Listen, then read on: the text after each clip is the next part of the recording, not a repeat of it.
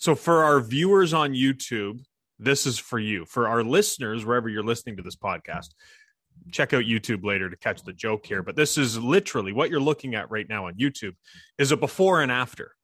Before about three, two o'clock, two thirty on Wednesday. After three o'clock on Wednesday, because uh, Farwell's in a full suit. I'm in a hoodie and a snapback.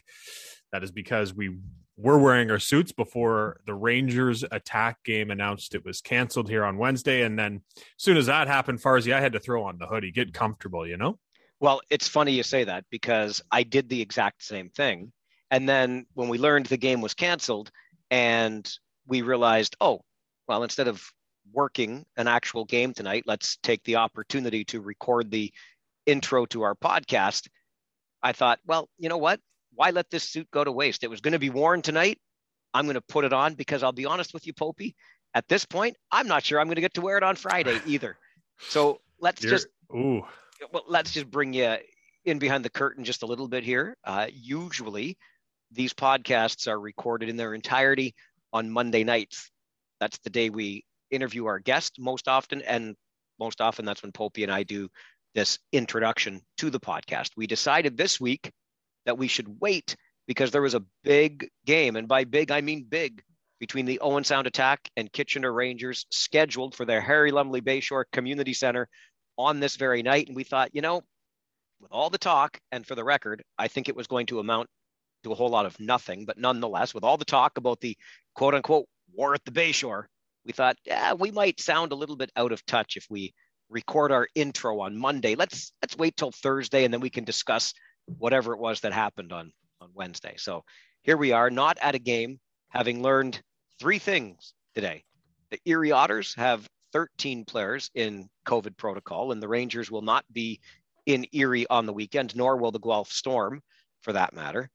The Kitchener Rangers and Owen Sound Attack are not playing as we record this Wednesday night. I think the number of attack was 15. Don't quote me on that, but a bunch of attack players. And then the OHL announced after that that Barrie and Sudbury scheduled for this Thursday night also canceled because Sudbury not yet clear of those COVID protocols. Three such announcements, one day. I don't want to dwell on it. This is a sports podcast. We need a break from all the COVID stuff, but I'm going to tell you, this has got a real eerie feeling to me because it's not just here in the Ontario Hockey League. I saw the commissioner of the National Football League on my sports channel earlier this afternoon when I was trying to avoid the news we know there are cases in the National Hockey League. We know there are cases in the NBA, and it feels like deja vu all over again. I promise I'm not saying any more about it. That's it. So, so the attack did come. Oh, I, I can ask. The attack did come out and say that they have players confirmed because I didn't see anything like that. I've I've been off the internet for a while here since I came home. But again, I I, I cannot be confident of that number, but I I I have confirmation. I don't know if it was on Twitter or not, but yes, there are confirmed cases with Owen Sound players and they are all, by the way, either asymptomatic yeah. or feeling mildly unwell, which is the same we've heard from Erie, which is the same we heard in Sudbury, which is the good news in all of this for sure. Yeah, hopefully everybody who has been affected um, feels better. It, I tweeted out Owen Sound did play Friday and Saturday in Flint, and Flint had played Erie on the Wednesday before. Obviously, Erie with 13 cases, you'd expect that's where you'd expect that's where it came from. I guess I, I don't know. I don't want well, to speculate either. But what's wild is as we're recording this right now, again on Wednesday night, the fifteenth, the uh, I seventy five rivalry is underway in Saginaw with the Firebirds taking on the Saginaw Spirit. So there you go. So maybe it wasn't. I don't know. Yeah. Well, uh, yeah. Regardless, I'm trying to look at it glass half full because somebody said to me on Twitter, my good friend Dan said that you know the uh, the standard response from the OHL out of an abundance of caution, it's getting overplayed. And I said, you know what, it is getting overplayed, and I'm sure they'd say the same thing because I'm sure they don't like saying it. But at the end of the day, I'd much rather them just cancel the team's games and practices and whatever they need to do to get things under control because I like what they did with Erie. They shut things down. I like what they did with Sudbury. They shut things down. So they have protocols in place. I think the league's doing a pretty good job here, regardless of how they're putting it out there and the terminology that they're using. I like what they're doing. I think you make a really good point there. If you want to be glass half full in this, it is absolutely, again, because we mentioned this when it was first uh, brought up in Sudbury and they were shut down for a couple of weeks, scheduled to return this weekend, right?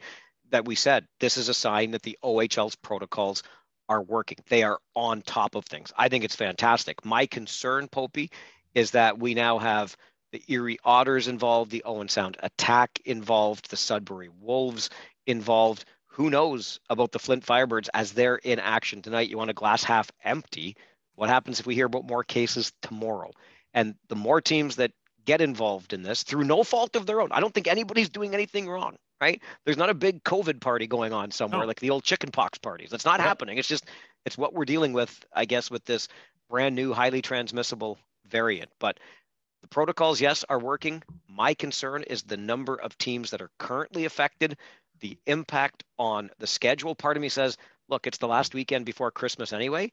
Shut her down and just swallow hard and figure out the second half when the second half comes around. But eh, in this province of Ontario right now, where we don't know, well, they're they're trying to accelerate third doses, et cetera.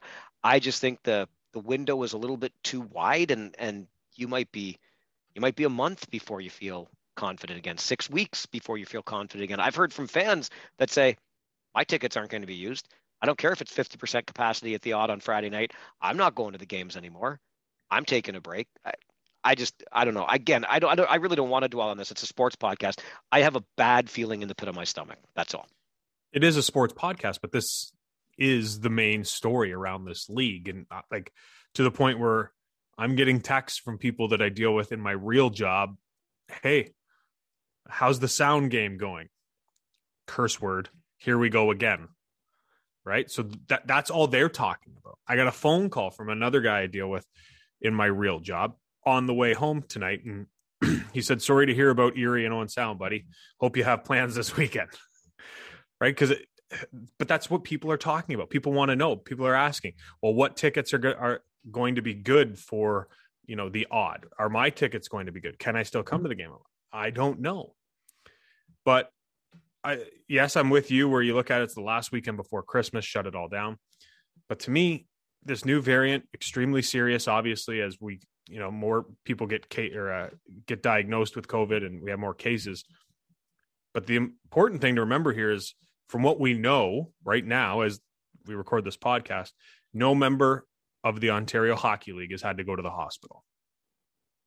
There's, I look at this as there is a very good chance, and far as I've said this to you on our many road trips, uh, I think five hours or 10 hours in the last week and a half, I think we spent in the vehicle.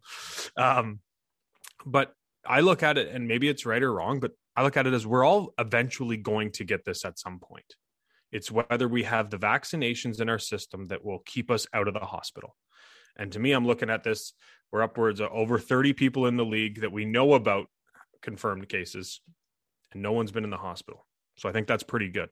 And why? Because they're vaccinated. But here we are. yeah, are. I listen, I think that's a great point. And and we know so far, again, as the time of this recording, as of the time of this recording, uh, one person worldwide uh, has had a death linked to the Omicron variant. So that's also a, a, good sign if you want to look at it that way, considering the number of cases vis a vis the number of deaths. And I'll tell you right now, my third dose is booked for December the 29th, and it cannot get here soon enough. Bring it I on. Tried, I tried to book. I'm not old enough, I guess. Well, I got to wait till the Monday. Finally, the old guy gets the right? break, baby. Hey, you go before me, buddy, because I'm healthier than you. That's right.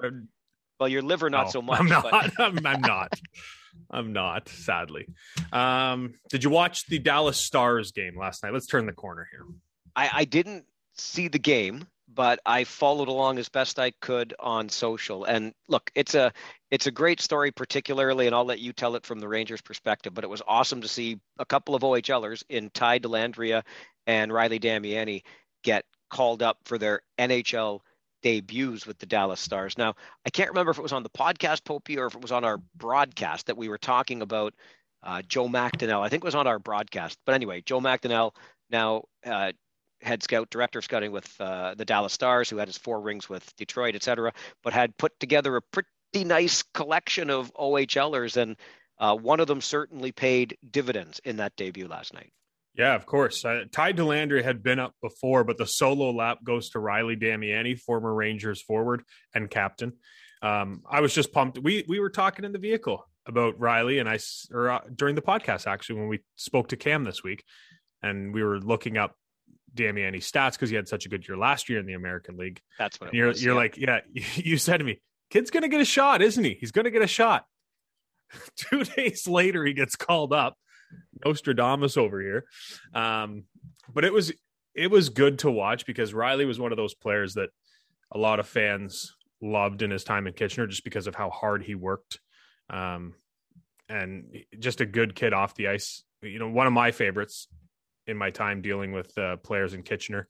And just to watch him take that solo lap, and it was weird. Like I'm watching the game and his first shift, I was like, "Ooh, uh, oh damn it!" Uh, you know, I'm like, I'm a fan again watching the NHL. I haven't been a fan watching the NHL in probably six years. Um, but for to see him get that goal in the opening game, I was just like, go figure. Of course he is. Like, just continue to prove people wrong because I'm sure people saw him out there in the warm up. Went, look at this small guy. He's not going to be able to make it. Yeah, how about a tuck in my first game? But then well, I think you saw 15 seconds of ice time after that. So, and I, I think you you hit the nail on the head. Just continue to prove the doubters wrong because I remember Chris. I remember so well when this kid came into the league as a rookie and it was really early on, and he was taking a, a key defensive zone faceoff. And I remember talking to who my broadcast partner was at the time, Mike Torchia, and and we just got to talking about, and and even it was Torch that really pointed out. He says it shouldn't surprise you that he's taking this key face off in the defensive zone. Watch his 200 foot game.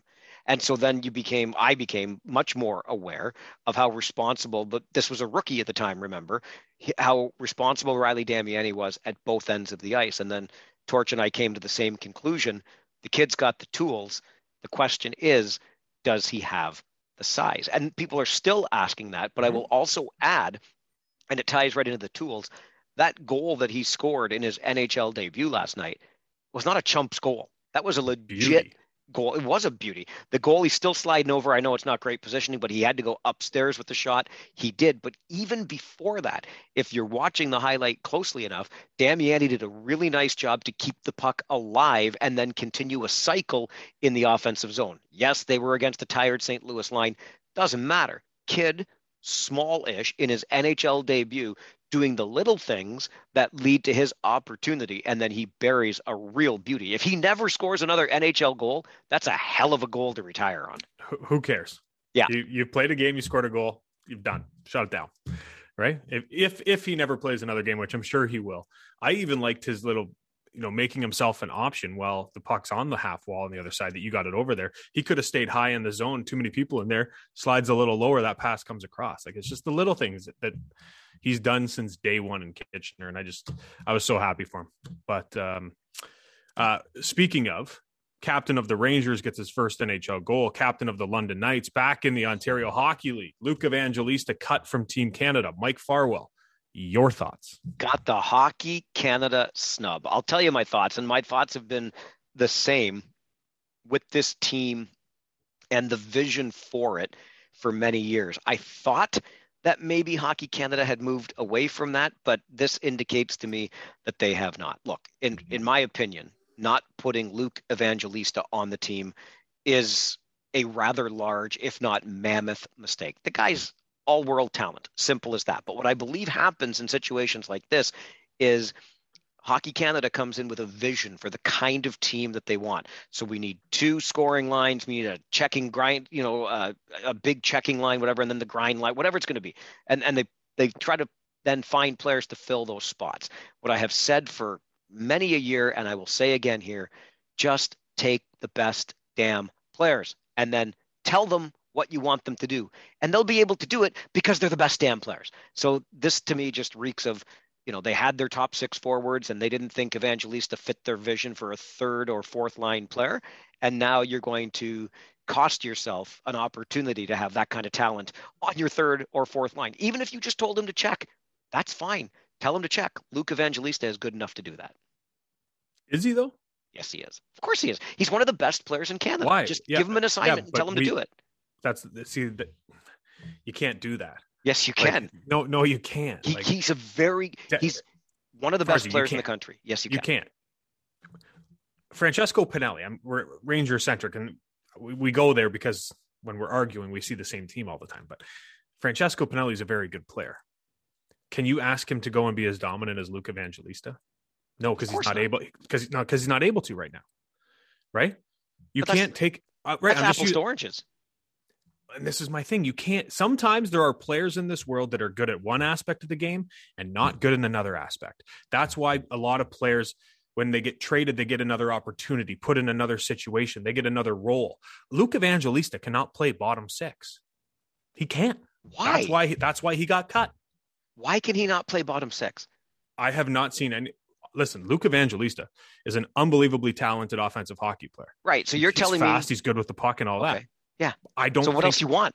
there's so many other players in the world that are better checkers than him, better grinders, better guys that are going to get in the dirty areas, want to kill penalties. In a tournament like that, you have to be very selective. That's why he got cut. I'll tell you what. Here's what's going to happen. Here's what does happen in tournaments like this. So often, it's one of those early round games where you find yourself in a grind game against a lower ranked opponent, and all you need is a spark. You need that extra goal. You never regret not having enough defense. You regret not having enough offense. And if Luke Evangelista is there on your third or even your fourth line, and suddenly he's that offensive spark you need when you're you know you're trailing Germany three to two, then that's what you're going to need. If he's the best player, he's the best player. Just give me the 23 best players and goaltenders in the country, and tell them what you want them to do. They're the best players; they can do it. You, I honestly don't think you could be more wrong. Well. I, I just you you have to be able to play that style that Dave Cameron wants you to play. And, And some they, players fit that style more. And you also have to remember take off your OHL goggles. Because yes, Luke Evangelista is one of the top players, if not the best player in the OHL right now. But of the OHL players that made it, who are you going to take him instead of? Will Cuylle? Will Cuylle's much bigger. He's got a better shot. Then you're looking at Shane Wright? No. Like you're looking Mason McTavish? No.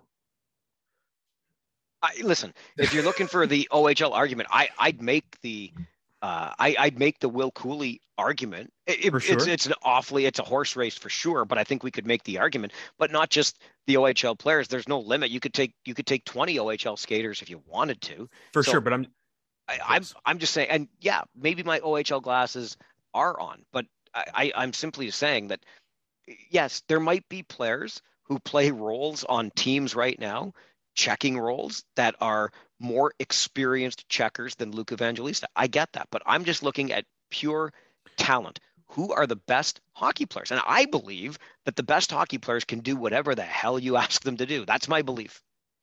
and some can, like Sid. Others can't. Yeah, but- they, they just can't. Right. And in I a, think in honestly, short Evangelista is one of those guys. If you if you hold up Will Cuylle and Luke Evangelista, and I'm watching both their games, and I'm the Dave Cameron and the Hockey Canada brass, and I know one of these guys is making my team, but they're not in the top six. They're probably in the bottom six. I'm probably going Cuylle because he's tougher to play against. He's a bigger body. They're both going to provide some offense, but Evangelista, as talented as he is, has shown in my eyes sometimes doesn't like to go into the dirty areas and he's not going to overpower someone physically he's nasty skater he's a he's a fantastic setup guy he can shoot the whole thing i love his game he's come a mile but in this tournament i think will Cuylle is better suited for that role than luke evangelista Wouldn't you love to have Luke Evangelista on your penalty kill? i would like to have luke evangelista on any one of my teams but when it comes to like a Except Hockey, Canada Canada's. thing. Yeah. well there's you're yeah it's a like and that's why it like when you get cut from a team like this and people are dissecting like we are right now it is no slight against the player. Like the player is an unbelievable talent but look at all the talent that they're pulling from. There's 60 major junior teams plus the kids that went to the states. Like there's a lot of hockey players vying for this what 12 roster spots up front on team canada. So it's Yeah. no slight against luke evangelista. And and I will I will plead ignorance on all of the players at even the selection camp that did not come from the Ontario Hockey League because clearly I don't see the Q, clearly I don't see the dub, etc. I'm just I'm going to maintain that you first of all will never regret having more offense and if you take the best players, you can tell them what you need them to do because they're very good players. Hockey IQ comes into play here and they'll figure it out. But one of the other great things about this is we can have a passionate discussion and dissection of a Hockey Canada selected team because that's how much we are invested in this tournament. And it's one of my favorite things. God willing, it goes on because finally it's the it's the two weeks of the year that junior hockey gets to do in this country. Couldn't agree with you more. My favorite time. I not a big fan of the Christmas holidays. Love the World Junior Tournament. It's the only reason I show up to Christmas dinner. Absolutely. Right? Give me Boxing Day hockey, baby. I'll be there. Um, and the best thing about this whole argument and discussion, as you you said, you called it a heated discussion or whatever. The best thing is we get to do it all again next year because I'm sure there'll be someone else cut from the team, like there is every year.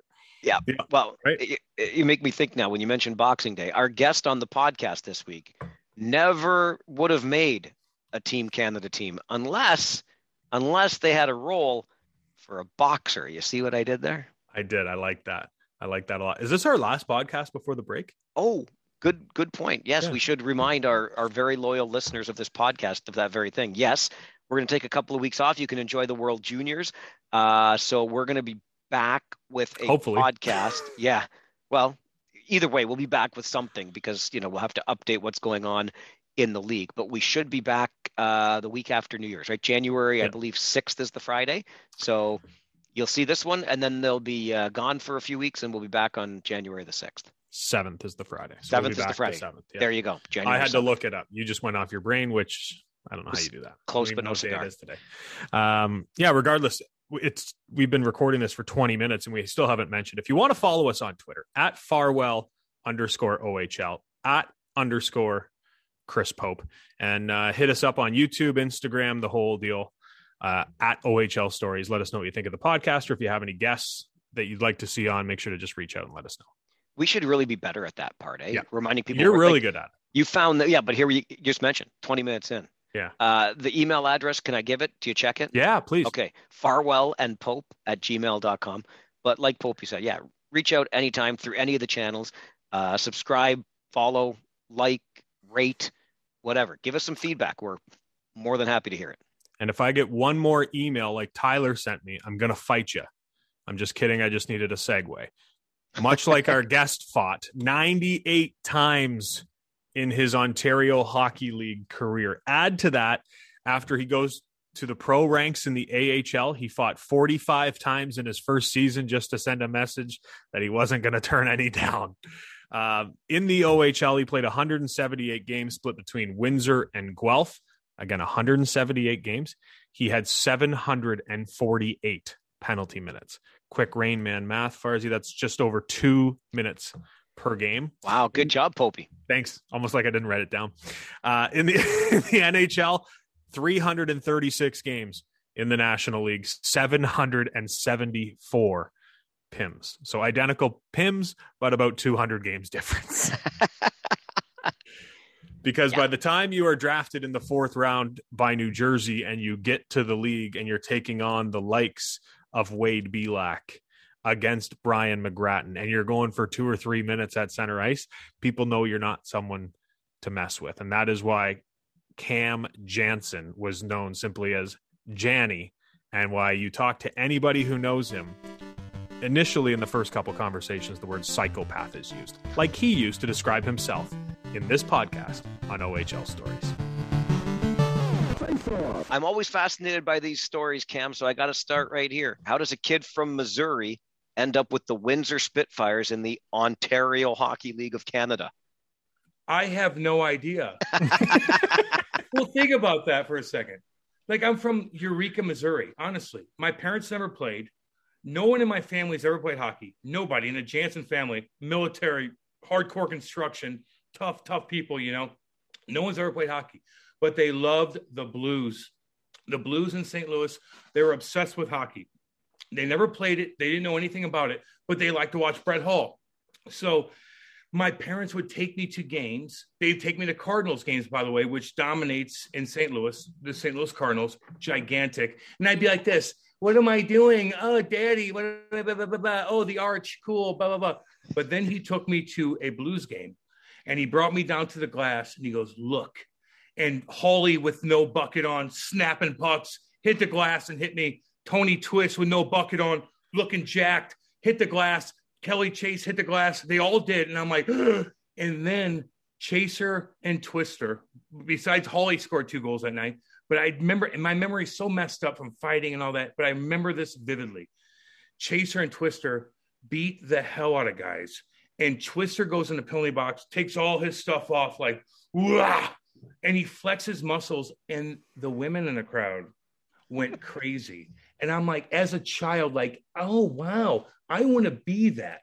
Twister with his tattoo of Tony the Tiger. He's flexing for everybody. And I'm like, that's the coolest thing I've ever seen in my life. I want to be something like this. How can I do it? And that's how I got into hockey.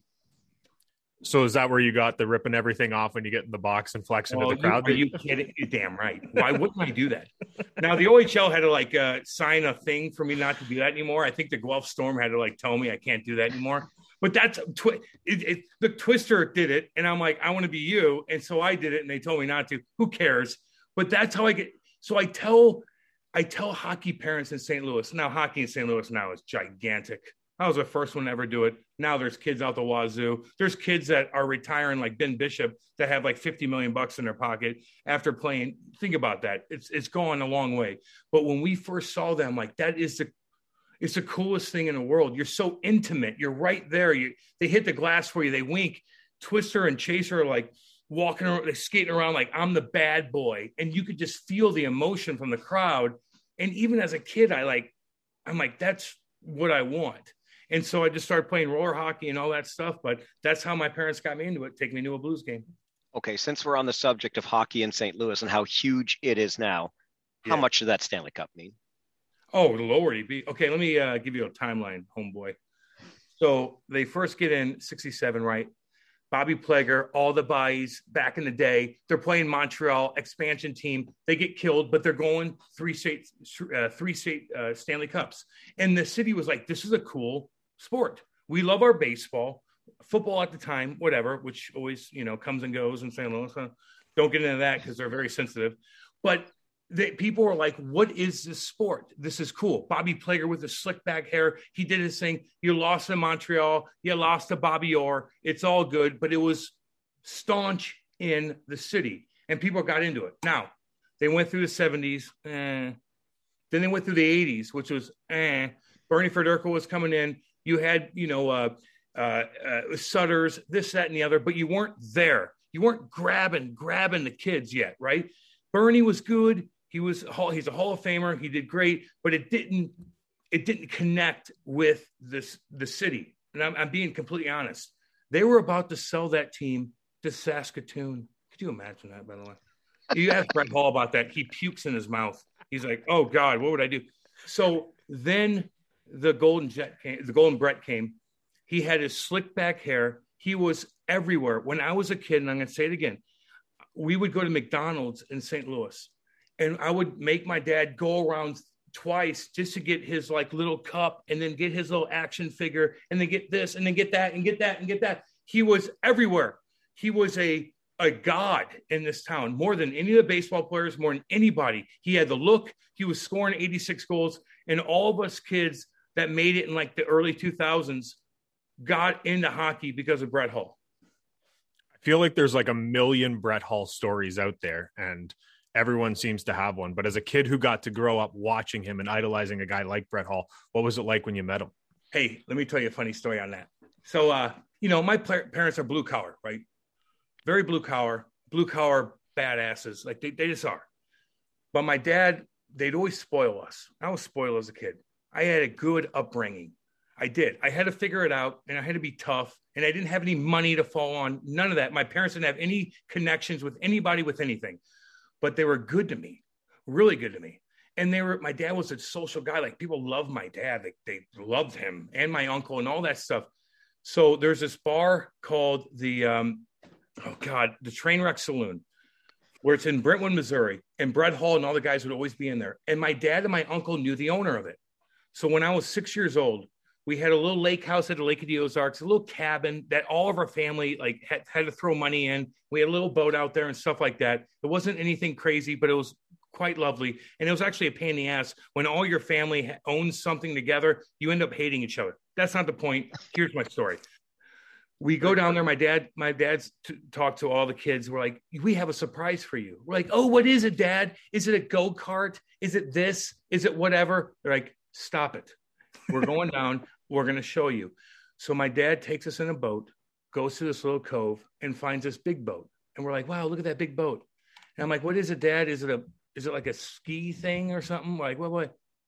All of a sudden, we pull up, and we see that blonde hair boy come out, Brett Hull, and me and my cousins are like, oh my god. Brett Hull was out with the owner of the Trainwreck Saloon in a boat in the middle of a cove in uh, Lake of the Ozarks. We got to hang out with him. I remember sitting there and I'm writing him like he was on all these weird commercials where it's like with Boatmen's Bank and he did this, that. And I'm like, draw him a picture. Like, I need to do something to this guy. And I'm like, da, da, da. And I remember giving it to him and he's like, cool. he throws it away or whatever. but I hung out with him for four hours. We skied together. I talked to him as a child. It was the most unbelievable thing in the world. And look, all you parents out there, man, because that's who we're talking to. We're talking to parents that have kids and little things like that. You take them to games, you you introduce them to somebody that they look up to. That stuck in my head so much to where I wanted to be that so bad to where you just you go above and beyond. You know your vision. And as a kid, like you want, if you have kids, and I don't, don't get me wrong, but I just know you want your kid to have a vision. And if you just take them places like that, I know it costs money. I know it's like this, that, and the other, but it it sticks with them. And that stuck with me. And I just wanted to be a hockey player. And it worked out. Sorry, I'm oh. long winded. Whatever. It's great. That's, okay. that's what it's, we like. We like that's it. right. Stories. That's what it's all about. Good, how good, good. how did your parents feel about a young Cam Janssen becoming a little more like Twister and Chaser than the Golden Brett on the ice? Well, dude, I didn't know hockey. I didn't I didn't know okay, my, you think my dad's like, hey, when you get the puck on the wall, do this. Like, I, like I, just had to figure things out. Like, I, am I'm, I'm faster than guys. I'm stronger than guys. I'm more willing. I, I, got a little bit of skill. Like, I could get off, get off me. I could take the puck to the net. I'd score a bunch of goals. But then I had that psycho in me, where I'd penalty kill in AAA, where we go up to these tournaments in like, you know, you know, Toronto Marley tournament up in Guelph, up in Toronto, all that stuff and no one cared about the junior amateur blues at the time. Although we had a couple guys that made the NHL from our team, Joey Vitale, myself. I mean, it is what it is. But we go up there and we get killed. But I would score four goals. We'd lose eight to four, but I'd score four goals and I'd put guys down. I'd put them down. Coming around the net, I'd come and I'd stick them so hard, bam. And these scouts are like, what? And I wore number 16, by the way, because my dad's like, you better wear Hully because everybody's looking for 16. So wear it. And I would crush guys. And at that point, you could do what you want back in the day. And I'd sc- score goals, get a breakaway. And then agents were coming up to my dad, stuff like that. I'd get all this attention. And I just, I just knew when I was young, 12, 13, 14, I knew I had something. And I would, I would stick out in front of these big tournaments that we were invited to, knowing we are going to get our asses kicked but they were looking at the other team we're playing. But if you stick out, you stick out. You oh, my dad would always say, "There's people watching. Go bring it. Go bring the heat." And I did it. So that's how I got my, you know, attention. And then of course Windsor drafted me and all that. Blah blah blah blah. blah. Perfect segue because I think Windsor was the perfect team to draft you with that old barn because the fans were psycho and you're psycho, so it just worked out perfectly. What was it like when you dropped the gloves and beat the tar out of somebody in that rink? Let me tell you a funny story, dude. I was so aloof to reality. I always wanted attention, man. Like I wanted, I wanted to be different. Like you're walking around high school in St. Louis, there's good-looking girls everywhere, and I'm like, my parents didn't have money, and I'm just like, I'm trying to be cool, and they, they just like, well, I'm like, and your other buddies that have money and stuff, that the girls would be there. I'm like, I got to do something. And my dad, I was hanging out with weird guys at the time. My dad's like, figure it out, and I'm like, hockey's the way to be different. I know it sounds like very self-induced, but I, I was though. Like I, that's like I wanted to be different than everybody else, and so I just I just got into it, and I I worked my butt off. I played juniors for uh, for the St. Louis Sting in North American Hockey League. I fought like 40 times that year as like a 15, 16 year old. I was playing the game. I didn't learn much with the game, but Windsor drafted me. I remember being up there with my dad and be like, "Where are we? What's the?" I remember telling my buddies, I got drafted to the OHL. They're like, "Oh, is that the NHL?" I'm like, "No, dude. I'm like 15 years old, dude.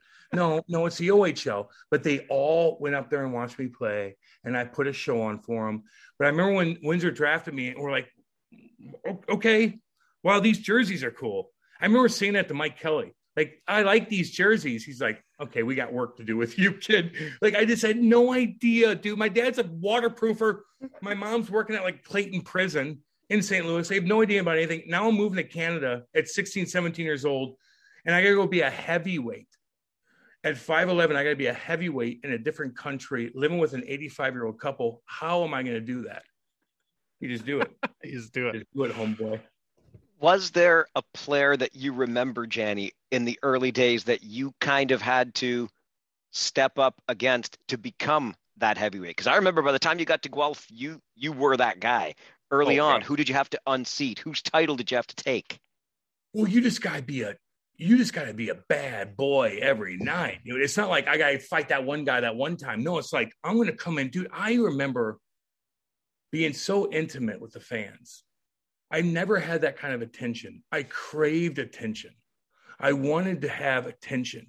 And I go into that barn in Windsor, that badass barn, mean, rugged, hardcore, old school, historic. And I remember going in there and these fans would chant my name and I would get so jacked up and I would do anything. Like I'd run guys over and then score and then go like this to the crowd, like, Wah! and then go in the penalty box, take everything off and flex everybody like a like a sideshow. Like I just I craved it. I craved it. So it wasn't like I need to go fight that guy. No, no. I just did it because I wanted it every night. So whoever it was that night, I'm like, I'll go, I'll fight anybody, anytime, anywhere. I got six thousand people chanting my name. I got, I'm going to high school here. Girls are all over you, and I'm like, you're in the paper. I'm like, I just, I want to put it all together. So it just gave you motivation. My mom and dad were a thousand, two thousand miles away. They're trying to get a hold of me. There's no cell phones at the time. I'm living with an 85 year old couple that like watch me sleep at night. I love them, but they got, you know, it's just, it's just, I'm not, my parents are lenient and I'm with like a strict, I mean, oh God, the things that you got to just kind of go through. Now, it's not military, but on the other hand, it's different. And I just had to suck it up every night. But I invited the fan base and and that got me going. And man, oh man, I just I went on the ice and I wanted to put a show on every night. You did put a show on most nights in the OHL, um, but you had a couple guys on your team that also were weren't scared to put a show on, like a guy like Steve Ott or Josh Gratton. What was oh, it yeah. like on on that on those teams where you're looking around the room and you're like, we're just going to go out there and beat the tar off this team? Let me say something real quick.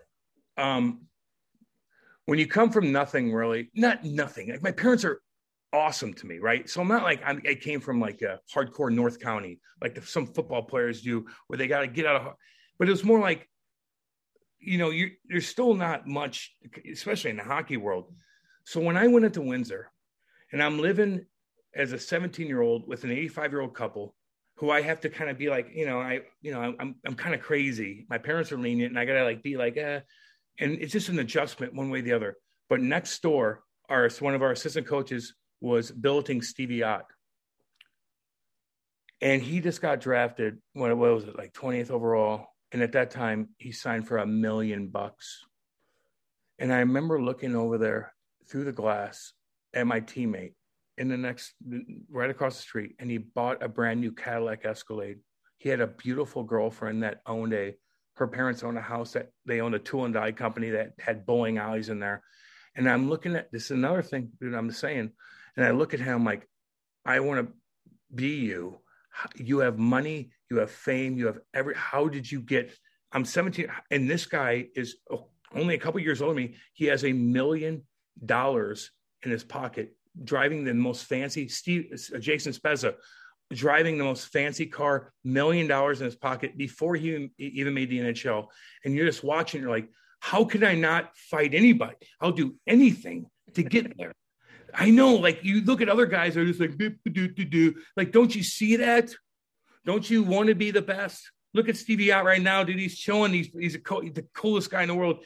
Man, I looked up to him so much, but you see these guys really make it.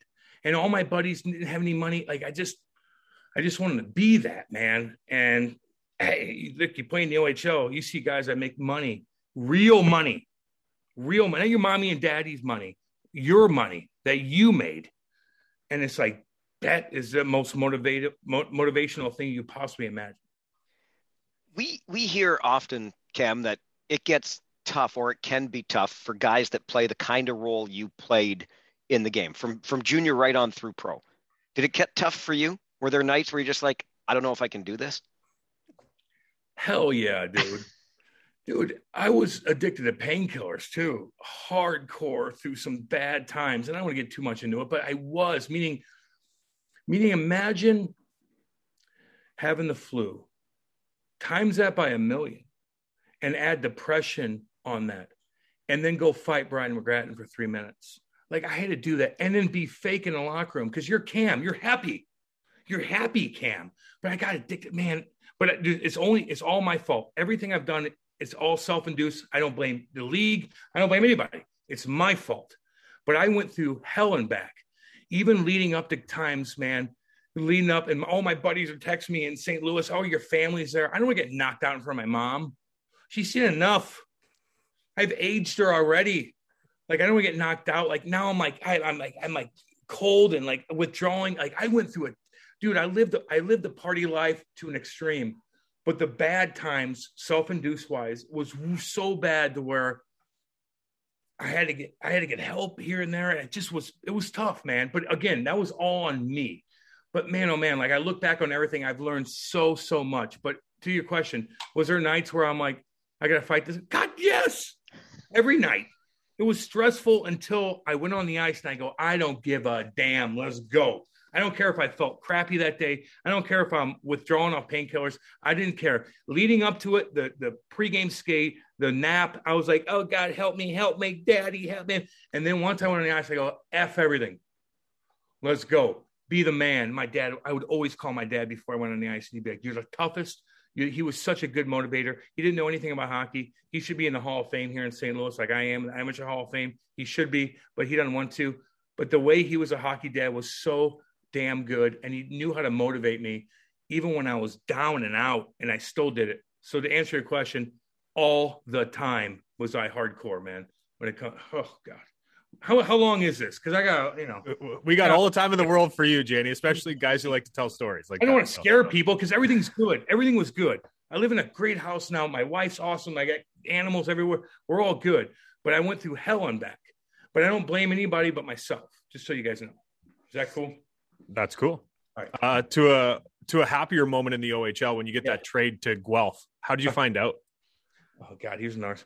You're now I'm, you're dragging me down crazy story time, buddy. Right. I got a couple more for you. Just hold on. Uh, let me say it. I'll say it. All right, because you guys are Guelph boy. I I don't usually do podcasts that much anymore, just so you know. But you guys are you, and I'm like hell yeah, I owe it to you because you guys are all. Guelph was so good to me, man. I just they were so damn good to me. So here's how that trade went down. So I was a big dog in Windsor, man. Like the I was good with the fans. Like if you trade me away, like it's kind of a big deal there at the time. Now I'm not Connor McDavid or anything, but as far as what I what I did for the fans and stuff, like they they loved me, and they so my buddies were in town, and we party that night so hard, and I had no idea I was getting traded. And my buddies are in town, we're going out, and I'm getting treated like gold you know, you're 19, 18, 19, you're walking in back of clubs while all my other buddies are at like high school parties, like, no, I'm cool. Where I'm going in the back of clubs with like, you know, whatever. I don't need to get too nice. But yeah. And so we all party that night, all night long, hardcore party. And look, if y'all know in Windsor, if you want to party, you can find whatever you want. It's there. And if you people know who you are, they're going to give you whatever you want. It's a long night, if you catch my drift.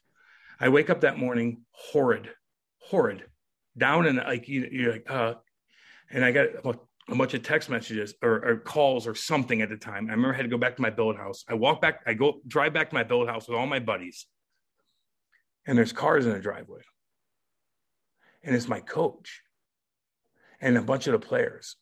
And I'm with my buddies, and we're so like, oh God, help me. Oh Lord, I, I'm going to hell, which we probably are. But we go into my billet house and they're all crying. I go. I go, I'm getting arrested. What did we do last night? I go, what did we do? I'm like kidding. I go, I go, I go, oh, did I wait? What did we do? And they're crying. I go, what happened? And then the coach comes up to comes up to me, and he goes, uh, Cam, we love you, but we traded you to Guelph. And I go, oh, thank God. And then they start crying again, and I'm like, oh no, I didn't mean it like that. And uh, it just was the most bizarre goddamn thing. And so we partied that night, by the way. Then I go to Guelph and you know the coaches come in my porch my my i, I signed so i had like a big like a like a, a, a big suburban and we are partying that thing all night. And my, i remember going to guelph after like you know my billets are crying and stuff like that which is like the best thing for me. But i go to guelph and the coaches are like hey cam we're gonna go out to lunch. I'm like okay. They're like but we're gonna come in your car. Can you drive? I go oh god.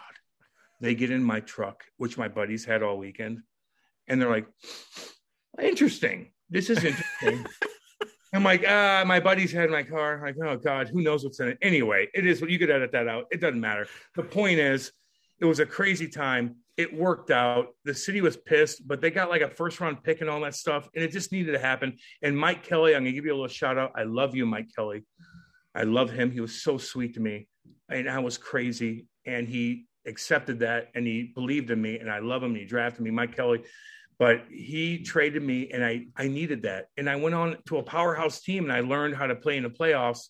And that helped me make the NHL at 20, 21 years old. Again, real quick, Farzi, if I can, if I can follow up real quick. Yeah. Jenny, you don't know this, but I was uh, at the Storm training camp that season, was playing junior B in Guelph that year. You got traded.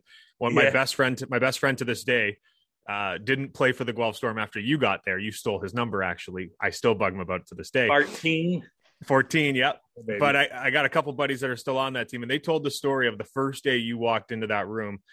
And you walk in and you look like you're carrying two suitcases full of money, shoulders out. Yep. Big dog is in town, boys. Yep. Was it was it something? did you want to walk into that room and let everyone know, like, yes, my my room now? Yeah. No, not my. No, no, no, no, no, no, no, no not my room now. More like I'm your buddy. Yeah, like we're all buddies. Yeah, not like I own it. No, Ryan Callahan was there. Martin St. Pierre, all the Nico, uh, all those guys. No, no, no. I was like, I'm here for you. I played you guys two months ago, and I oh, crushed dudes, and I crushed guys. And I remember like going by their bench, like I own all y'all. Now I'm like, no, I'm here, dudes. Let's win this thing. Let's all win. It's not like I'm the no, you know, nah, I can't do that. So does that make sense though? Like it does, like, yeah.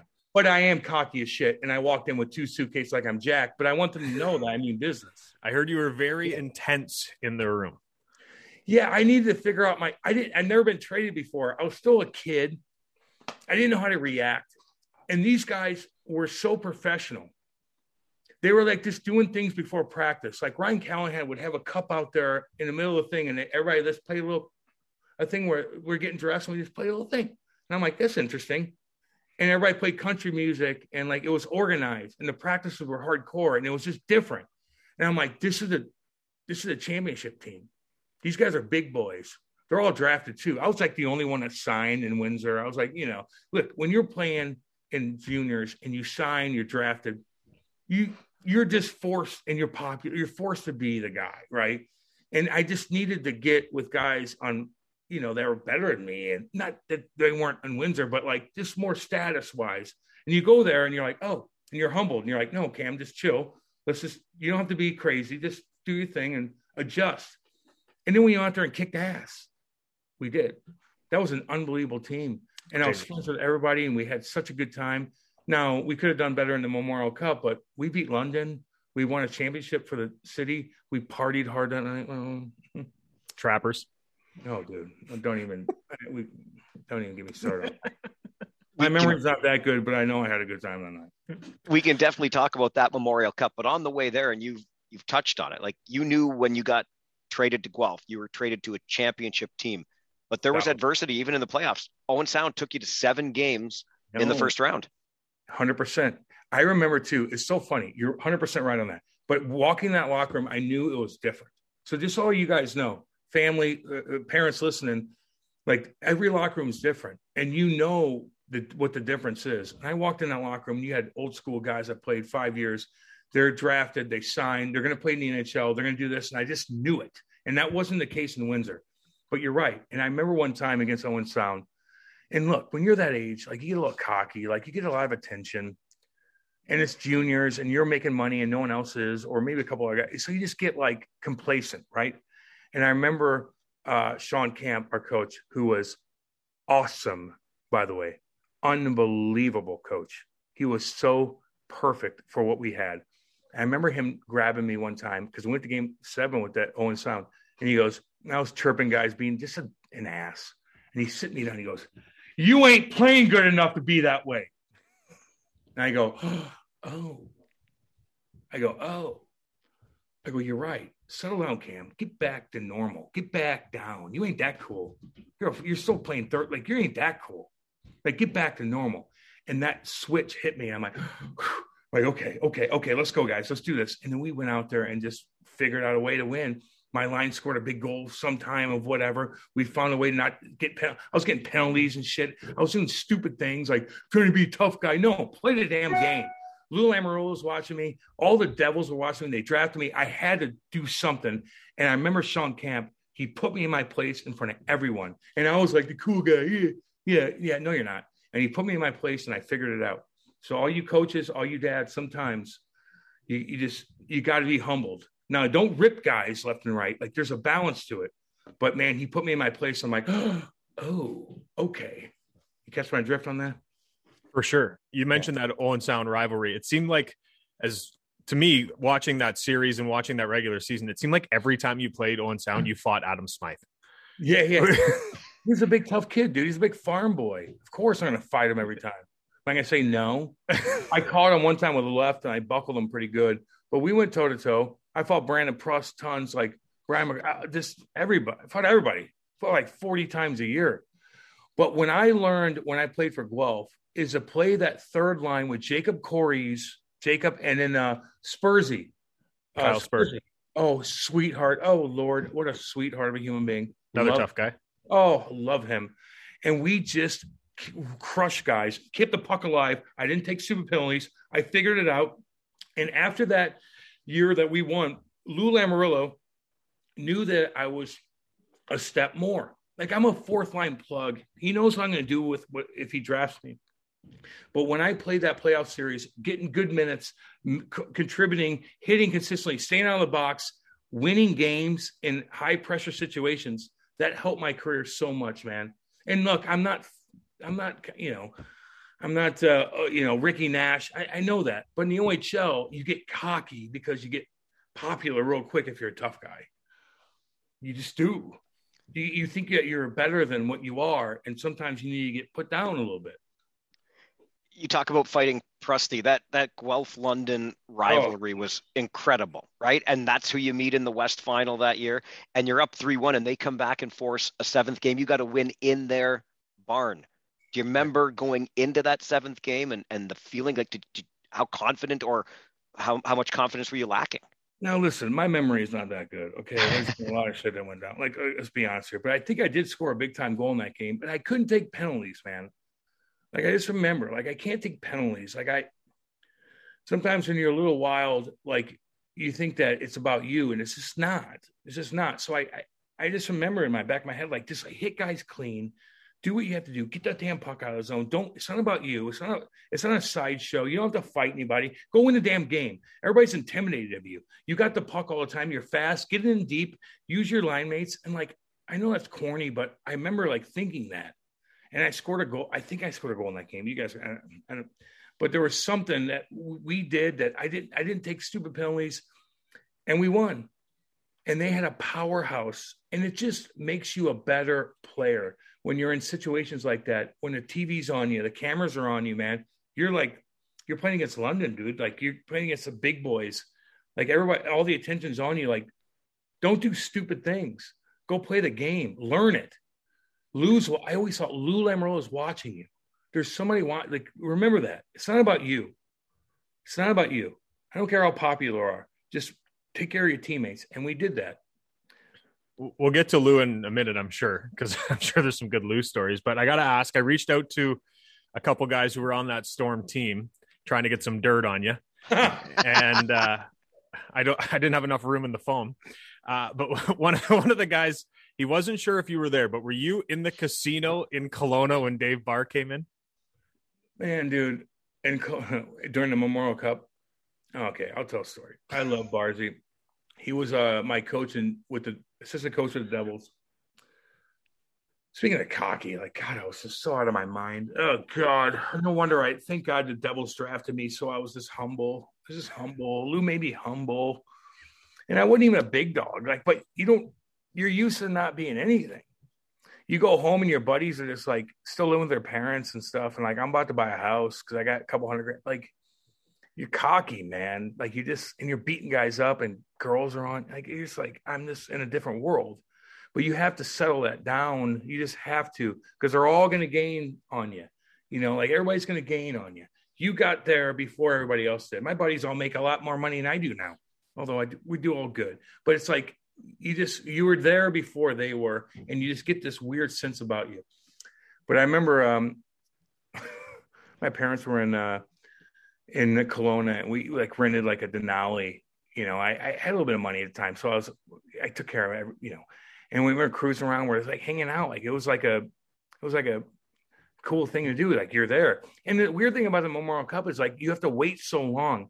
You celebrate and then you wait and you're like what are we doing again? Oh we got to do it again right? It's just like the hardest trophy ever to win. But i remember uh, we lose and we were playing pretty good we lost in overtime a couple times a couple of posts from callahan stuff like that but i remember going on the bus when we lost and i um i packed a cooler because I knew I was gone, dude. Like th- that's another thing, by the way. When you play juniors, you signed, you're drafted, like you're you're playing the American League next year. Plus, you're beating guys up, like you're gone. So you don't care. So I packed a cooler and I brought on the bus. And Dave Barr, who's the coolest, smartest guy ever, I love him. Grabbed the cooler and we had a like fu match getting on the bus as a 19 year old trying to get beer. And I just remember that my parents were in the parking lot in Kelowna watching, and my dad's like, "What are you doing?" it was so embarrassing. But what you're talking about the bar, probably, I don't remember, but I was probably like the uh, head guy trying to do weird things. I heard there was a group in the casino, and Barzy came in and wasn't too happy that the group was in a we, casino during the Memorial. We won. Well, like it's like the way we won. It was like we we sweep Mississauga. We're like the King Dicks, and we're like we sit for a while. And I know everybody else does, but it's like we're in Kelowna and we're like we're in like party mode. It's just very weird. It's a hard mindset to get back into. Mm-hmm. Like it really is. I'm ready to go home and hang out with my like friends that are go to school and they're all like reading about you up there and stuff. And like I want to like go show off to them. And you're like you're just like, oh, we have another tournament. Well, didn't we just win? It's just I'm from Missouri, so I don't. I'm not into the you know hockey night in Canada every night. Like you just know the memorial. I just wasn't into it. So we just we we hung out, we did our thing, but we we could have won that. I mean, Kelowna won, but we we we missed some posts and stuff like that. But we we hit it pretty hard, and that was somewhat of our demise. You mentioned Blame. Fine. it, it was Janny's fault. Remember that. Oh four. Always my fault. Ask my wife. you mentioned Barzy as that assistant coach in New Jersey. He was an assistant to Pete DeBoer, who would have been an opposing head coach for you in the OHL. What was it like having him for a head coach? Kate, can you get the dogs in line? Thank you. um, dude, uh, well, Pete DeBoer is just, you know, you coaching Kitchener, great guy. He's hard on you, man. Like you just got to be disciplined. Look, it's not even like Pete; it's more Lou. If you play for Lou, thank you, baby girl. If you play for Lou, it's all about Lou. So if I'm, if Pete's mad at me, Lou's mad at me, right? But if Lou's happy with me, Pete's happy with me. Like, you know, like I just, I just have to go do my damn thing. And sometimes Pete, I'll walk by the, and I love Pete. He's a cool cat, man. I got to get him on the podcast too, by the way. But sometimes I walk past him and he wouldn't say a word to me. I'm like, oh God, you know how that feels, right? If you walk by your boss and you're like, hi, and mm, you're like, oh God. And Lou would do the same. I would think mental torture but they didn't mean to do it. But I didn't play good the night before. It's just like you just got to be consistent. All you parents out there, man. Look, and, and let me give an example real quick. This Nathan Walker kid's coming up to St. Louis right now. St. Louis is banged up big time. So they got this Aussie kid who's actually from uh, Wales, which is like the most beautiful place in the world, castle wise and all that. Moves to Australia. He's an Aussie, badass kid. But he comes up and he scores a bunch of goals in a couple days, right? A couple goals, a couple days. And everybody's like, oh, God, he's the best. I'm like, just wait. Because you have to be consistent. All you parents out there, it's not what your kid does every two nights. He scores three goals. It's what they do every damn night. That mentality where you have to smack yourself in the face and be like, get up, get up, get up. Let's go. Get up. Get going. Not like, man, it's good. I got to use my skill. No, get up. Get up. Smack yourself in the face. Get up. That's what you got. If you want to play a long time, you have to do it consistently. This Nathan Walker, he might do it. I love him. Great guy. But you have to do it every damn day. And that's the hardest damn thing in the world. You have to look at yourself in the mirror in Buffalo, in Winnipeg, in wherever, in, in, in Binghamton, in American League and look in the mirror before you go on the ice and smack yourself in the face like get up. Get up. People are watching. You have to be consistent every damn night. That's how you succeed. I don't know what the question was. That's my ending to it. I love it. Does that makes sense? It, it does. absolutely. No right. it makes complete sense. You talked about lou. He called you after he drafted you. What did he say? Okay. I mean i don't remember but look you want to talk about lou I, you know how much I love my mommy and daddy, man. And you could chirp me all you want. I live next to them. I love them so much. I drive by there. I live in a nice, fancy ass house. Oh my God. I go to my parents' house every damn day. They listen to me every single day on the radio, on my podcast, on everything. They their whole life revolves around me. I love them more than anything in the world. But Lou Lamoriello is my second father. I've never had anybody I was so intimidated of. When I was 16 years old, 15 years old, my dad was the baddest ass dude, handsome, cool. Everybody loved my dad. The girls I dated loved my dad, which is kind of weird, but it is what it is. He's not weird, but they it's just my dad was cool as shit. And I I didn't I was at a point where I was making money. I didn't have anybody to calm me down. You know, you get cocky. You get cocky, man everybody wants to be a party. Like you get cocky, you beat guys up. You, you get, Lou settled me down. I was so intimidated of that man in a good way. He helped me so much. He brought me in, in the room in front of the guys and goes, I'm sending you home. I'm like, oh, God, I don't, I don't, I don't have anything. What'd you do last night? Um, I, um, well, I, what'd you do last? Um, um, um, I was horrified and then he pumped me up so much to where I'm like, I'm gonna go bleed for you. I'll do anything for you. He helped me out. He was my first boss. He was so damn good. He loved to get guys that were from Nova Scotia, from Eureka, Missouri, from this, that maybe their parents didn't have money. Their parents maybe drank too much. They have a little thing, and he'd take them, Colin White to all these guys, man. My my love them. And he'd take them and he'd he'd help them. And if you mess up a little bit, he gets you, and you're like, oh God. But then the next day, you're like, no, can't do that anymore. I can't do that anymore. I'm the man. I got to be, I got, I'm not leaving here. I'm not going home. What do I got? Am I to go to NASA? Am I to be what? What am I to do? Asphalt seal? I'm not doing that. So I had to figure it out. Lou was so damn good to me, but he scared me like you can't believe. And if I see him now, I own all my own stuff.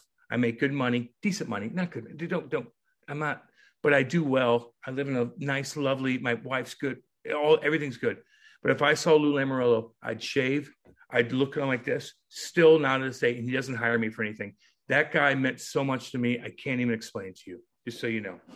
So if anybody chirps him, you gotta let me know. they they messed up, and I'm not even gonna cuss. They messed up. I know how he thinks. He will help you, dude. Wow. So, so you know. What about what about Larry Robinson, this kid from oh. Missouri that idolized Brett Hull? What does it mean when Larry Robinson's your first head coach in the National Hockey League? God, was he the coolest? Oh my God, Larry, I love you so much. Look, I don't love everybody. I know I'm like lovey dovey tonight, but I don't love everybody. But Larry's just so cool, man. Like God, you could talk to him. You could talk to him. You could be like, Larry, what do I, what am I doing? And he talk, he'd be like, dude, just do this. Put the stick there. Camera. Just do this. Open your hips up. And when you're on the wall, when dad soup tries to open your hips up, like whatever. He has so much knowledge. he's so easy to deal with. He's so fun. He's always happy. But when he's pissed, if he's if Larry's mad at you, you're doing something wrong. Now, if Lou's mad at you, your shaving could be wrong, right? Does that make sense? like there's like a difference. If Larry's pissed at you, you really did something. Like you're a baby on the bench, or you're not you're flamingo on, on the point, or some crap like that. Larry is so awesome. I love that man. He's so cool. He just does his thing. Watch his highlights on YouTube, all you guys. Just watch him. He's just, and I had him on the podcast. He's just so down to earth and cool. His wife's cool. Everybody, he was just, he was really good to me, man. He was really good to everybody. Now, sometimes you're too good and too happy, and you can't, that's not good for a head coach. And maybe that was, but I don't think he, he wants to be a dick to people, you know? So that's why he's just like a, people, look, Larry can do what he wants. There's teams right now that are like, here, I'll pay you a million bucks. Just hang out with the guys. That's when you know you're a pimp. Just so you know. That that team, you walk into that room. There's Gionta, Gomez, Langenbrunner, Rafalski, Elias, Parise, Mogilny, and a guy named oh Brodeur. Oh Lord, what was it like every day? Listen, dude, I'm such an idiot, but I'm smart in ways. When I was a kid, and I was loud in the locker room and trying to be funny, and the guys would just bash me so bad because they liked me. They didn't talk to me. It means they don't like you, but they they liked me, and I would force my way to hang out with everybody. I didn't want to hang out with Zach Parise. I love Zach, but at the time he didn't know anybody. He's just a kid. Travis Zajac, great guy now. Hall, whatever you call him, he's a Devils Hall of Fame. But like they didn't know anybody. They didn't know the city. They didn't know anything. So I'm, I was like, "Hi, Marty. I'm coming out with you tonight. Hi, Richard Matvichuk. Hi, Colin White. Hi, uh, uh, I mean, oh, John Madden, Jay Pandolfo, Scotty Gama. I'm hanging out with you, and you're gonna like it." And they'd be like, "Okay, Cam, come on." And I'd force myself to hang out with the guys. Now I know what they're talking about. Now I get the game because if you hang out with the, I tell these young guys, I go hang out with the older guys because they hang out with the young guys. They don't know a damn thing about anything. They don't even know where they're going. They're getting ripped off at the sushi place. I'm hanging out with the older guys. I go, take me with you. And I'd be funny with them and they take care of me and they teach me stuff. You just listen and you learn from these old school veterans. They'd pay for your beer, they'd pay for your sushi. That's not it, but it's more the knowledge part where we'd all sit around and just hear what they say about the coach. You hear what they say about the practice. You hear what they say about the power play. You hear what they say about everything, and you just absorb it like a goddamn sponge. And I just never want to hang out with anybody else but them. And that's what you do. And eh, they took care of me, man. And I was annoying. And they made me cry a couple times too, by the way. You know, can we hear those stories? And I was a tough guy, and they made me cry. Yeah, well, this podcast shows you're a softy at heart, though, Jenny. I am, dude. Don't you okay. mess with my puppies and my, uh, you know, my little kitty cat. Where's she at, by the way? should be in here. I think Kate locked them out, so they wouldn't bug me. But, when you mentioned yeah. old school, that, that just brought me back to this. Look, you, you said earlier, you, you could have 40, 45 fights a season. That's a different, it, it's 20 years ago, but it's a different game today. Yeah. We talk about this a lot. Tell me about the game today from your perspective compared to when you played it. Well, I don't I love it. I watch it uh, every damn night. I, I, I do, and I dissect it. I have a three hour radio show I got to do. I got a podcast. I got to know my stuff. And whether I like it or not, you still got to know it. Like, you still got to know it. And I still love the game. I love the skill part. Like, I wish I could do the things that Zegras is doing, things like that. Now, John Tortorella, when he says a couple things like, now, when he chirps Connor McDavid, there might be some truth to that. Look, all these coaches are nerds. I'll say, no, no, no. Listen to me. All these coaches that don't have jobs or they do have jobs, they're all hockey nerds to a point where they are so psychotic. They all call each other. They talk. So when John Tortorella, although he's a crazy guy, which we like, I, I don't mind him. I have a bunch of guys on that that, that they like him. When he chirps Connor McDavid and all the writers like, eh, eh, well, there's a little truth to it you do need to change your game in a little way. Like there's got to be a little bit. Now, when he said it, Trevor Zegras thing, don't do that kind of stuff. I'm like, yeah, whatever. No, you want guys to be. The point is with the Trevor Zegras thing is like, what the hell are you doing, Buffalo, with your defense? Like, take them out. Like, get away. You can still hit guys. So my point is like, I don't mind, you know, me versus Brian McGrattan and Tao to Tao. Like that ain't happening no more, dude. But there's some badass defensemen that will rock you and you still got to stick up for yourself. And it's all skill guys fighting skill guys, and that emotion's still there, and that respect value is still there. And if you want to kill a guy, I shouldn't say kill. You want to hit a guy hard in the chest, Drake Jacob Trouba style. You can. So you can get cute and fancy all you want. You want a toe drag dude's like, look at me, I'm toe drag. Jacob Trouba will stick you, boy, and he'll put you down. And I don't, I don't mind that. I don't want guys elbowing guys. You elbow a guy, you're getting 10 games. I don't care about the fight. Some of these guys, like Brayden, I'll give you an example. Brayden Schenn fights guys off the draw because they hit a guy earlier. I love Brayden Schenn so much, but he's not a good fighter. I don't want him fighting. I want somebody else doing it. But the respect value is still there. I love the game. I dissect it like I always have. And it's not monsters squaring off, but you know how, you know when I think of that? We're the last dinosaurs. So, in a selfish way, we get so much more attention because we've done it. No one's going toe to toe for two minutes like I did anymore. Like no one's doing that. So we're the last ones, and it's all on YouTube, and we can monetize it and stuff like that. But I still love the game now because the hits are still going on. You mentioned McGrattan, and the fights between you two are legendary um, yeah. around hockey circles. But there was a guy who, rest his soul, that you fought after the um, oh. after the Toronto incident, Wade Belak, when you turned around oh, and it oh, was Belak coming towards you. What was it like fighting a guy like Wade Belak who could certainly hold his own? And you're 22 years old at the time. You're just yeah. a kid. Well, I messed up, dude, and I love you, Wade.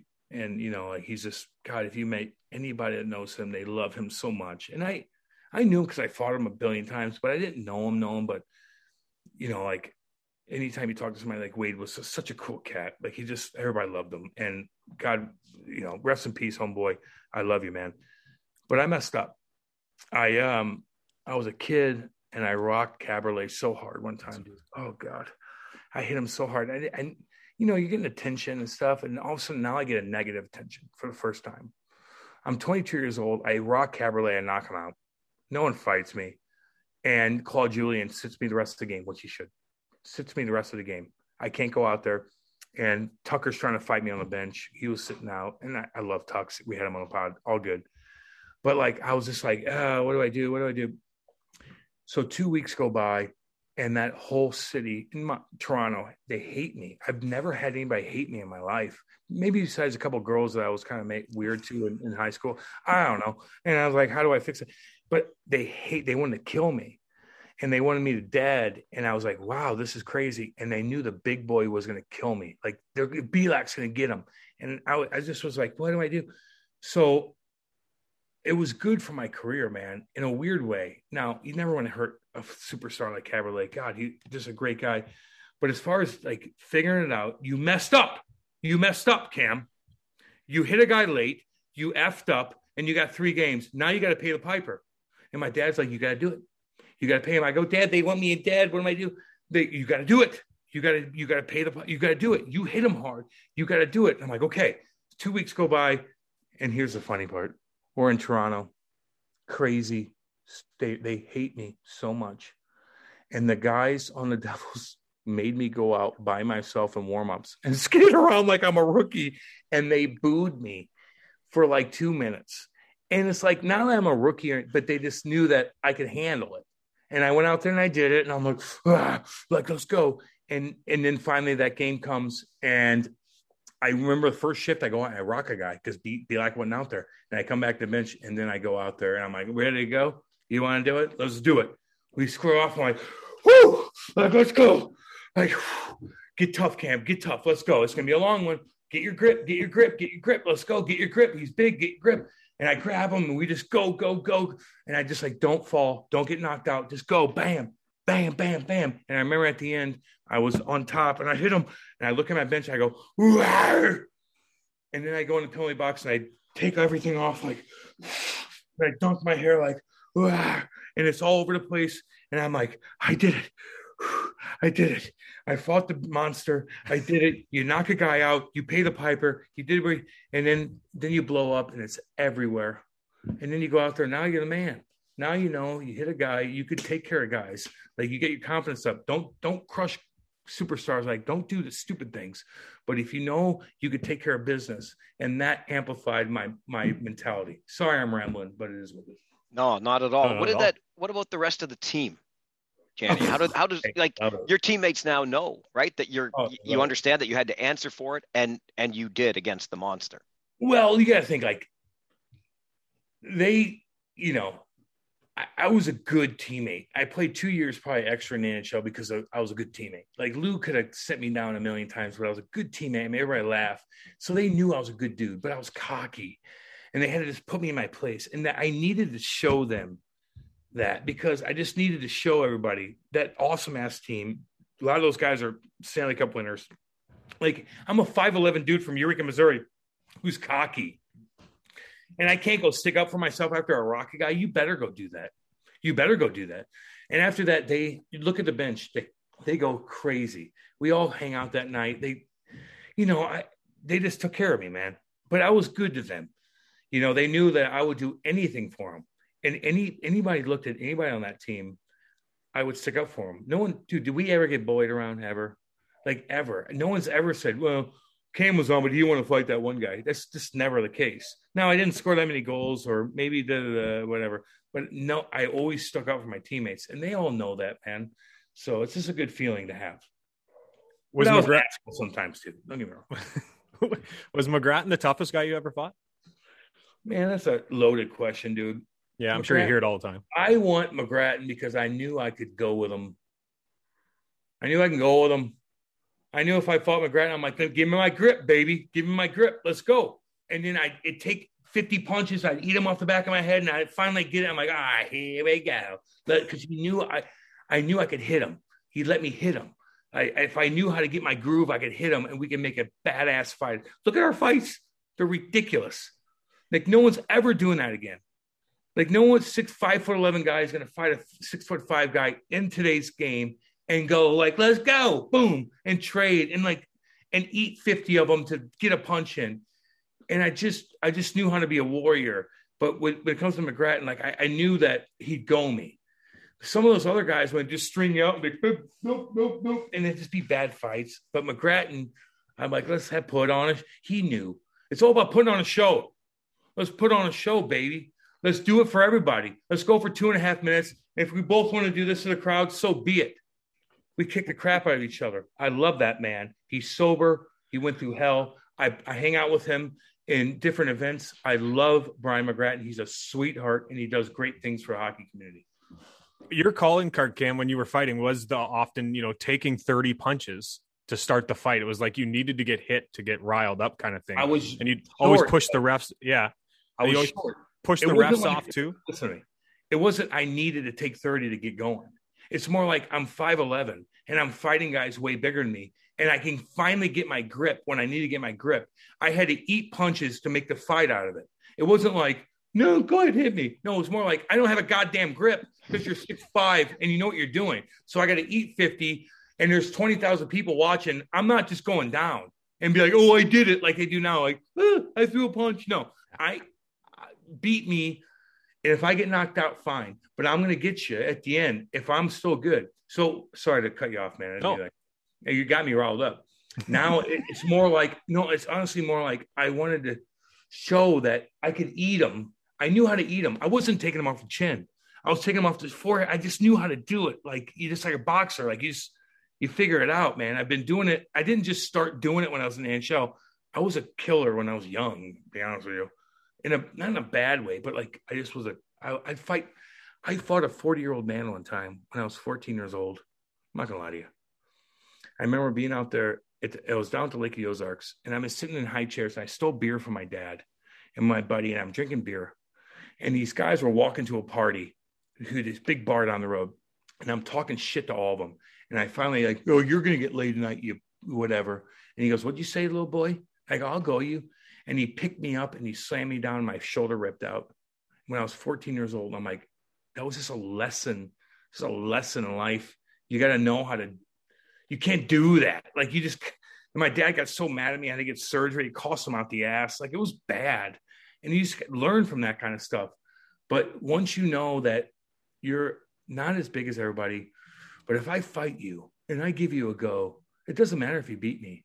I already won if I stand in there. That's the moral. And that's not just a moral for fighting. That's a moral story for girls playing against boys at a young age. This said, don't ever be intimidated by, by anybody in the workforce. Don't ever let anybody intimidate you. Don't anybody and take advantage of you. Don't you ever. If I'm a if I have kids, which I might, there might be some in Windsor right now. I don't want to. That's joking. But if I had kids, I would. My parents told me, don't you let anybody take advantage of you in any way possible. You see that happening all the time. Bullying. Don't you ever let that happen. And that was just kind of my mindset when I fought these guys. They might beat me, but if I could hang in there, I won the fight. Rambling again. Sorry. You are clearly a guy that is proud of your Missouri roots. So I wonder Hell if you can, yeah. So I wonder if you can even put into words, Cam, what it meant to put on that St. Louis Blues jersey for the first time. would have my all my uh all the girls I tried to like talk to in high school that didn't want anything to do with me, and now I'm like beating bagging guys up in front of twenty thousand people and taking my jersey off and flexing my pecs in the penalty box. Yeah, yeah, that felt good. Think about that for a second, right? Like just think about that. Like I- it was so it was it was too much because I'm a guy. I had two different lives, dude. I had my my hockey buddies and I had my high school buddies that don't even play hockey and they're just like watching you play, and it's just like it's crazy. And I'd take everybody out, man. I'd get limos. I would take care of the guys so much to where I spent so much money, but it, it all comes back. It's like a boomerang. You ever listen to uh, uh what's that band called? The they, they sing a call called the Hook, where it's like a little boomerang and just always comes back around. Meaning, I went out and I spent a ton of money in these bars. I met so many damn people, and I partied so hard, which was horrible. But it, I look back at it now doing radio, and I'm like, now I know these guys. Like they know that you took care of people, and now they sponsor you and stuff. It's just just weird how it works. Don't get addicted to things like I did. Don't get me wrong. Like I, I done near died twice, but if you take care of people, man, and you stay in that town, they'll take care. of you. They remember it. They do. Just like I remember you guys, and now that uh, I don't do many of these, and you guys are from Guelph, I'm like, man, that that city took care of me. I'll do anything for you guys. like, what do you want? Who knew that was the what we if needed from Pulver to like, get in on po- I'm sorry. If you're from anywhere else, I'd be like, uh, I, you know, I can't do everything, man, because I get invited. But but Guelph, you guys took care of me, dude, and I love all you. Farzy was the uh, TV play-by-play guy during that season. So, or play-by-play Farzy, or were you a host? No, I was year? hosting. Hosting. I'm Was gonna I get to that in just a sec. Was I nice to you? I'm going to get to that in a sec, but the answer is absolutely yes. Okay, cocky Okay, though, to- but nice. Yes and yes. So, I know, I know, Yeah. I know. I get it. I get it. uh, I, I got to ask about this. You go back to New Jersey, and in one of your final years, you get to play with the icon Jaromir Jagr. Oh Jesus. What was he like? So uh so this is so this was one of my like years where like Lou uh Lou wanted me on the team because I was a good dude. Nah, he could have found somebody else to kind of do what I did, right? But he wanted me on the team because I was good in the locker room. I was I was always there. I was always there early. I, I was, hey guys, I was stick handing around like before everybody showed up. I'd always, I even if I partied, I would always make sure I was there before anybody. When Lou walked in the locker room, I was there with the trainers. Like, hi. Even if I didn't sleep much last night, I was always there for them. So Lou put me next to Yogs, of course, in the locker room. And he's a very religious guy. I love him to death. He was so sweet to me, but he was an ass to a lot of people on the team. but sometimes I would, he would put all his stuff next to me and I would take his rosary. He'd have his rosary and he'd read the Bible before games. And I'd be like, let me look at that Bible real quick. And I'd look at it and he'd be like, What are you doing? What are you doing? I'm like, sorry, God, take it, take it. Sorry. Sorry about that. And then like his rosary would be down, he'd pray to it, and I'd take his rosary and put it over. He'd want to kill me. And he'd go out there and score a couple goals. He was so sweet, but he would bash guys in the locker room and then like get me involved to bash the guy. I'm like, I ain't doing that, homeboy. He was just so unique. He worked his ass off in every way possible, but he was he he sometimes at, at road trips we live next to each other. He'd drive me home in his like two hundred thousand dollar Mercedes, and I'd be going. I go, I go, dude, Yogs, what the hell is that smell? He's like, oh, what do you mean? I go, your engine smoking. your engine smoking, you idiot. He's like, well, no, no, no, no. I go, yes, it is. I go, when did you get your oil change? Oh, I don't know about that. I don't know about that. I don't know. You don't know about your oil change. You have a two hundred thousand dollar car. You're driving me home from a road trip. I love you. I'll do anything for you. But like it's smoking to a point where like I'm like getting high off of fumes. Figure that out, dude. Like he was it's just weird things like that, man. I, I love him though. He was good to me, dude. I can't that's all I can say about that. I did steal his rosary and he got pissed about it. You steal a guy's rosary, maybe he gets a little pissed. know, I don't know. it's like it's like Satan does that, right? Right, exactly. Yeah, yeah. Okay, The bef- devil. before we let you go, I want to I want to go back to Guelph because honestly, Cam, and I'm not just saying this because you're here. Poper will back me up on this. I have said on many occasions over all these years where I'm still in the O and you've been to the show and back, but uh, you were then and remain still one of my favorite interviews because you just when you came on with us, you just told it like it was. You were honest. You were real. How do you feel now being on the other side? You're in radio. You're doing podcasting. What do you think of the media side? Great question. You know, I'm not educated, right? So, you know, when I retired, I was kind of forced into it. Of course, like I'm not a big, I don't, I don't have 50 million in the bank. Like I, I spent a lot of money on painkillers and drugs and stuff. I had to get through things. So I had to kind of start from scratch. And I just knew I had so many connections and these radio personnel or radio stations in St. Louis, like, dude, we want you, you know, like they, they want you. And I, and I'm not, and so I started working with radio and everybody I'm working with went to like Mizzou, right? Mizzou in St. Louis, which is like a broadcasting school. They went there, they spent 100 grand, they're in debt, and they knew all the ins and outs of everything. But I just knew how to talk to people, and I have my story, and I went through weird, cool things that's just unique, and I just I figured it out. But what I do is I get up every morning. You know what my you know my job was when I played? Get up, work out, do your thing, stick handle, blah blah blah blah, box, this, skate. Now it's like, how do I work hard to do? I read. I read all day.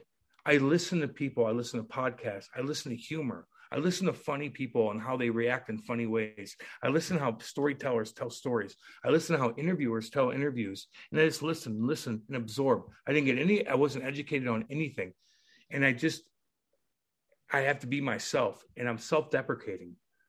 And I don't act like, I don't try to act cool. Sometimes I get cocky. I know that. But I self, and I just have my rhythm and people like it.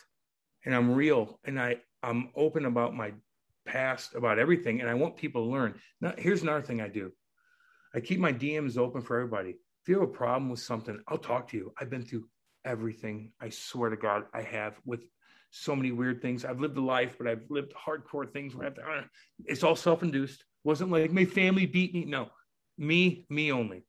And I open up and I'll talk to people. People call me from Canada and I'll sit there for 30 minutes and be like, what do you think though? Well, what do you, well, what's your wife think? Da-da-da. To random people I don't even know. I love that. And I just know where my niche is with this. And I'm, I'm open and I want to help people and uh, I'll entertain you too. So I, I, I got what I, what I need. I work hard and I listen to everything, but um, but it's not like I wake up in the morning like, oh, I gotta do my show. No, I wake up like this. Like, what do I got? The blues. Let's see. I'm gonna write. Here's a funny segue. Blah blah blah blah blah blah. Like all that kind of stuff, man. And now I make good money doing it, and people want to hear you every day. Poper, you could learn something about show prep from this guy. I, I know. I need to be doing some more work. I need a producer. Hire me. Uh, I got you. Uh, uh, perfect, perfect. Uh, I got to ask you. Go over to Nottingham. It's the last stop of your pro career. I try to ask a question. If someone played with a former guest that we had, I like to bring up their name, and we had David Ling on this podcast. Oh Lord, Eb. That's my dog right there. I love him so much. I let me tell you something. So we were playing in Nottingham. I'm the guy there, right? Like I'm the new guy. I put in the show.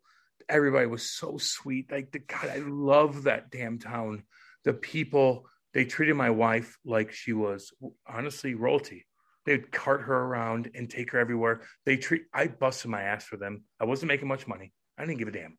If I'm gonna go play for you, if I'm committed to something, even if I know they don't have the money to pay me, I don't give a damn. I just did it. They made me dress up. They didn't make me do it. They asked me to dress up like Hulk Hogan, rip my shirt off in front of people before I knew anybody, and I did it because I don't give a damn. But when they grabbed Linger, people were like, "Get Linger," and I was like, kind of worried. I'm like, is he gonna, is he gonna piss me off in the locker room? Like, is he gonna be that? Am I gonna have to go? Like, is he think he's gonna be that guy? Because I hear weird things about him. And when I met him, oh my God. Oh my God, we laughed. We took the locker room over. We laughed. We would hold press conferences on the funniest. He was so damn funny. He's so damn skilled.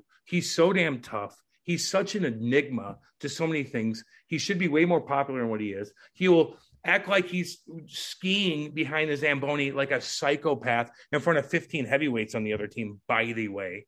Like you see him do that. There's 15 heavies that want to kill him, and he doesn't give a damn. He was so awesome, and he had to quit halfway through the season, although we still won.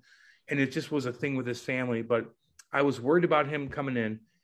And when I met him, we became best buddies, and we took took over the locker room, and we tell the stories in the back of the bus. Like, get back here, everybody! Let's go. Open that wine up. Let's do. Langer, who'd you do that? Langer. Oh God. Oh my God. When I laughed so much with him, I love that guy, man. Nova Scotia boy, and he a Novi. Is he a Newfie? Is it Newfie or Novi? He's whatever. He's from the East Coast, and he is hilarious. Oh, and God. and all the stories he told were true, apparently. Yeah, yeah. yeah. there you Why go. Why would he say? He had he lots. Talked, yeah, sorry, he talked about he skiing behind the Zamboni, and yeah, yeah, always having a good time. That boy. Always, always. Now, me and him had an FU match in the locker room a couple times. Oh, well, yeah, you got two alpha males, dude. Yeah, you got two alpha males, and he wasn't doing great on the power play. We were struggling a little bit, and I'm on. A, I don't like chirp, like like you you know where you're at, but at that point, at that team, I had to call him out. And we went, what? Boom, what are you going to, like, then do it then, Linger. Then do it. What'd he do? Go out there and score three in a row.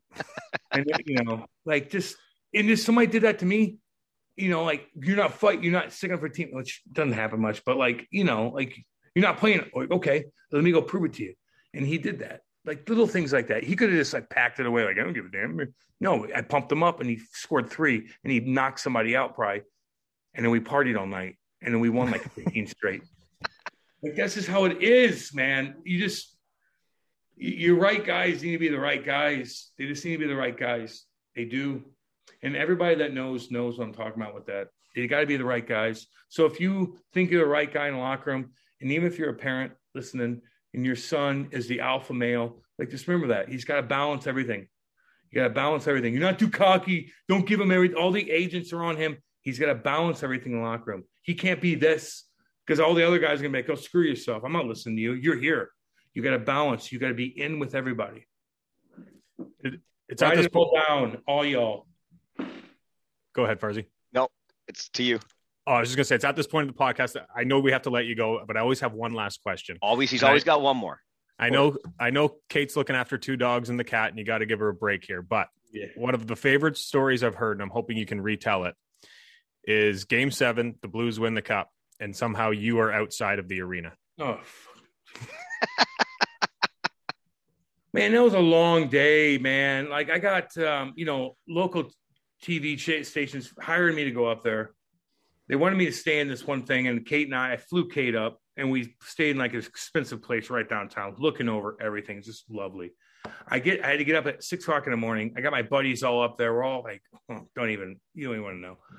But I had to get my suit on. I had to get normal. I had to do a TV the whole time, which TV wears you out. Camera's on you. Am I sweating? How's my face look? Do I look crazy? Am I okay? Did I say the right thing? Like it's live. It wears you out. And so at the very end, they win. It was just so weird. I'm doing like pose, like somebody look at my family. Are they okay? Like the whole city's going crazy. People are having heart attacks. Like it's nuts. So in St. Louis, it's crazy in St. Louis. And finally, I'm sitting upstairs and everybody else is down the ice, but I got to do a live read from up in the press box. And I'm looking at all my buddies, they're all on the ice, they're all partying. Like even my buddies that aren't even on team are like partying. I'm like, get me down there. And so I'm stressed out. I finally get done and I talk to these Boston, Boston like security guards. And I'm in my suit. They know who I am. Like, you know, I'm a player or something, right? Like, I'm not, I got passes, uh, you know. I go, I need to get to the ice. They escort me down, escort me down. They're all so pissy. And I'm pissy too. So I probably wasn't like the best dude to like ask for directions. And they escort me out and I go through a, which is so dumb on my part. They're like, go this way.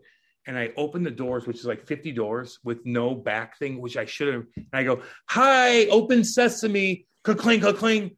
I'm outside. I go, oh, those sons of bitches. They just push me. I'm like, what?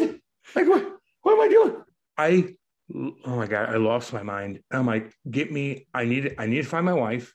I need to go home. I need a beer. I can't do this anymore. I ruined everything it was just such a long night and then you have to process it and look it all made up for itself it's a funny story i told them i'm spitting Chiclets but those guys threw me out of the building and i was just so aloof to what where i was like you know in, in the building and they just toyed with me and it's kind of funny in a stupid way on my part but finally i found my wife who couldn't even get into the game and we took a horse and carriage with we got a big thing of beer. We took a horse and carriage like we drank it and we went back to the hotel and like you know made love all night. So it's all good. That sounds like happily ever after from where i'm that's sitting. what that's... you do homie.